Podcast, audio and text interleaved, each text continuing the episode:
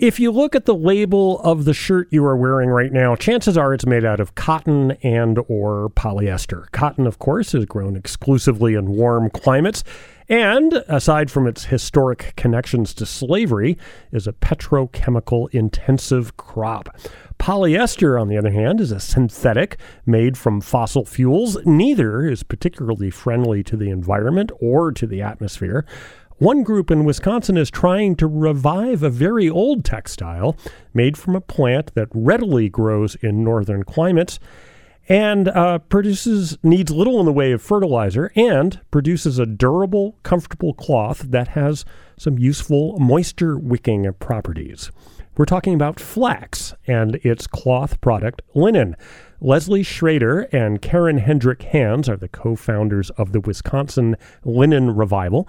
Leslie Schroeder joins us now in the studio. Welcome, Leslie. Thank you so much. And on the phone, we have Karen Kendrick-Hands. Welcome to the 8 o'clock buzz, Karen. Good morning. Thanks for having us, Bruce. And it's Kendrick with a K. Kendrick. Sorry, excuse me. And it's Brian. My mother-in-law, 17 years. All right. So, Leslie, let's start with you. What is this flax plant, and why don't we see much of it around anymore? Well, you gave a pretty sweet introduction to the plant. It is the flax plant. People most familiar with flax are thinking about seed that you might sprinkle on your granola or seed that's made into oil. But we're talking about the stem of the plant, and that is a fiber that is made into linen. And the term linen has sort of like grown beyond just things made out of that. It can mean any sort of sheet or towel or... Well, yeah. So I sometimes say linen kind of lost its brand in some ways because people say table linens and they, you know, don't necessarily these days have them made out of linen. It could be cotton or polyester. But historically, linen was the large percentage of our clothing. And what happened? Why don't we use flax in that way anymore? Karen? Well, flax is pretty labor intensive. Cotton looked cheaper and easier because of the slave labor involved in making it. And then cotton got displaced to a large extent by polyester. And so it's competing against those newer technologies. And I think a lack of knowledge by the consumers of what they've lost by turning their backs on linen. And how long had flax been used as a textile product, Leslie? Oh, well, so the oldest remnant scrap of a twisted piece of cordage, so rope, of the flax plant, they found in a cave, and it's 30,000 years old. And that's just one that they found. So obviously it's something that's like deeply embedded in humans' textile use. And is it native to Europe or is it worldwide? Where's it? Oh, that's a good question. Yeah, it's native to kind of that Mediterranean, Eastern European area. And what are some of the qualities of linen cloth that make it desirable for clothing or other textiles? Yeah, extreme durability is one of them. But like straight out the gate, it's got a nice hand. It's got a nice drape. And then it's also a stain-resistant textile. It's absorbent. It's moisture-wicking. And then it dries fast as well. So if you wash it, it'll dry faster than your cotton T-shirt will. Right. So linen linen has a little bit of a reputation of making some, you know, beautiful, high-quality garments, but it's also something that can be used to go for a hike and be, so it's a very diverse fabric. If you're an avid hiker, especially in cooler weather, there's a phrase that says cotton kills right, because it tends to absorb moisture and chills you. What happens to linen under those circumstances? Yeah, so the moisture wicks away and evaporates. So it's almost like polypropylene or something. Right, and it's a nice fiber to keep you cool in the summer. Karen Kendrick-Hands, tell us a little bit about the founding of Wisconsin Linen Revival. How did this get started, and why did you choose to start preaching the gospel of flax? It started because of the vision of my good friend and colleague Leslie.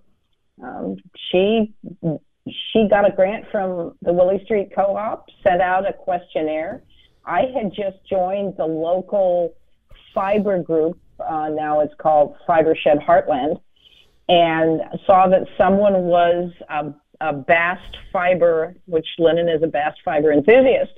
I contacted Leslie, and in the amazing serendipity of Madison, found out that she lived less than 2 blocks from my condo. And we connected and said, well, let's dream the next impossible dream. Let's do this. And what exactly does Wisconsin Linen Revival do? What kinds of activities do you engage in, Leslie? Yeah, so we've done a lot of outreach, and we're trying to make ourselves have a really good, solid foundation. So understanding every step of the process. And then one of the other things that we're working to understand is the scalability. So right now, where do we start at? We have just only hand processing. And what level is achievable for us next? Like Karen mentioned, I did some outreach, so a little small amount of market research within our local fiber arts community. And it's really clear that people are interested in flax and linen. And then this last year, I went through the Starting Block Business Incubator Mentorship Program, and that really helped us understand and line some things up. We, this last year, completed some informal flax trials. So we had 5 growers growing 5 different seed varieties across the state. So that's in part just sort of proof of concept. In fact, the plant can and has grown all the way from the south to as far north as Eagle River in this state. And then we were invited in the last few months to join the UW Extension's Emerging Crops Accelerator program. So we're working on a lot of different angles right now. What's the dream? What would you like to see happen in 5 or 10 years? Yeah, so it's that our consumers have access to locally grown flax and processed linen, sustainably produced, that benefits diversifying our local agricultural economy, and build community between the farmers and consumers and shorten that journey from seed to shirt. One of the other textiles that has been getting some press lately, of course, is hemp. And are there similarities between hemp and flax, or differences, or reasons to prefer one over the other? Yeah, for sure. So hemp is also a bast fiber. Yeah, Karen, would you like to go ahead, Karen? I would send a hemp shirt to someone I didn't like. I would send a linen shirt to someone I liked. So what Karen means to say is hemp and flax have a lot in common. However, hemp is just rougher. It is just a rougher fiber. So if you have a hemp shirt that feels really soft and wearable, it's because it had to go through a chemical process to soften it. So yeah, they have a lot in common. We could use the same infrastructure. So there's a lot of reasons for us to collaborate with hemp growers, because there's similarity in the processing equipment. Karen, I'm anticipating some angry calls from hemp proponents any second now. So. Well, hemp has its uses. It's also a durable fiber. Leslie and I started this journey obsessed by linen for clothing. But along the way, we've realized that Latin name for the plant says the most useful. And indeed, there's not a scrap of the flax plant that goes for waste. There's a developing market, at least in other states, to use both hemp and flax fiber and waste, the shive, is as composites in materials to make cloth for ground cover applications, geotextiles, bedding, mulch. It's durable. It just, hemp isn't as nice to your skin as linen is. Or flax. Are the two of you wearing flax clothing right now? Well, this is a linen blend scarf that I knitted. Okay. Karen? Oh, you got me because I had my throw-on for the cold morning pajamas on, and they're not linen. Well, I'll have to work on that, so... So one of the things I find fascinating about the whole issue of textiles is, for most of human history, textiles were extraordinarily expensive. I mean, they were the trade goods that people would travel long and far to acquire. And now we're at a situation where we have giant bales of cotton T-shirts that we just basically give away to the third. They're literally worthless. How do we get to that point? And how do we? And is that a healthy place to be for the economy or the environment? Oh, Karen wants to answer this one. Go for it. Linen was very labor intensive and still is. And once we translated labor into fossil fuel energy and carbon thrown into the atmosphere, things began to look cheaper. So cotton, with all of its inputs, as you mentioned, and polyester are super dependent on our fossil fuel powered throwaway economy. So as Karen was saying within there, just that huge environmental footprint of our current fashion industry, we're all recognizing more and more what a problem that is.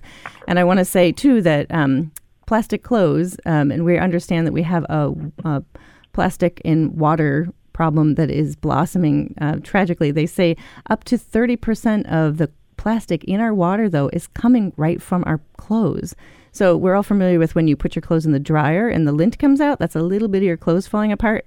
And the same thing is happening in the washer. So these little nanofibers of plastic are going in our water, and it's from our clothes, or a big percentage is from our clothes. So there's so many problems from every layer with our current fashion industry. And what we're looking at right here is we have a solution for it, and we can grow it in Wisconsin. So if people want to find out more about the Wisconsin Linen Revival, what's the best way to do that? So check out wisconsinlinenrevival.org. You can sign up for updates through that. We've got a pretty hefty FAQ on our website, lots of information there. Like us on the social media, Facebook, Instagram. And then, of course, we want you to buy linen and talk to your friends about it. All right. We've been speaking with Leslie Schroeder and Karen Kendrick-Hands, co-founders of the Wisconsin Linen Revival. Thank you both for joining us on the 8 o'clock Buzz. Thank you, Brian. Thank you.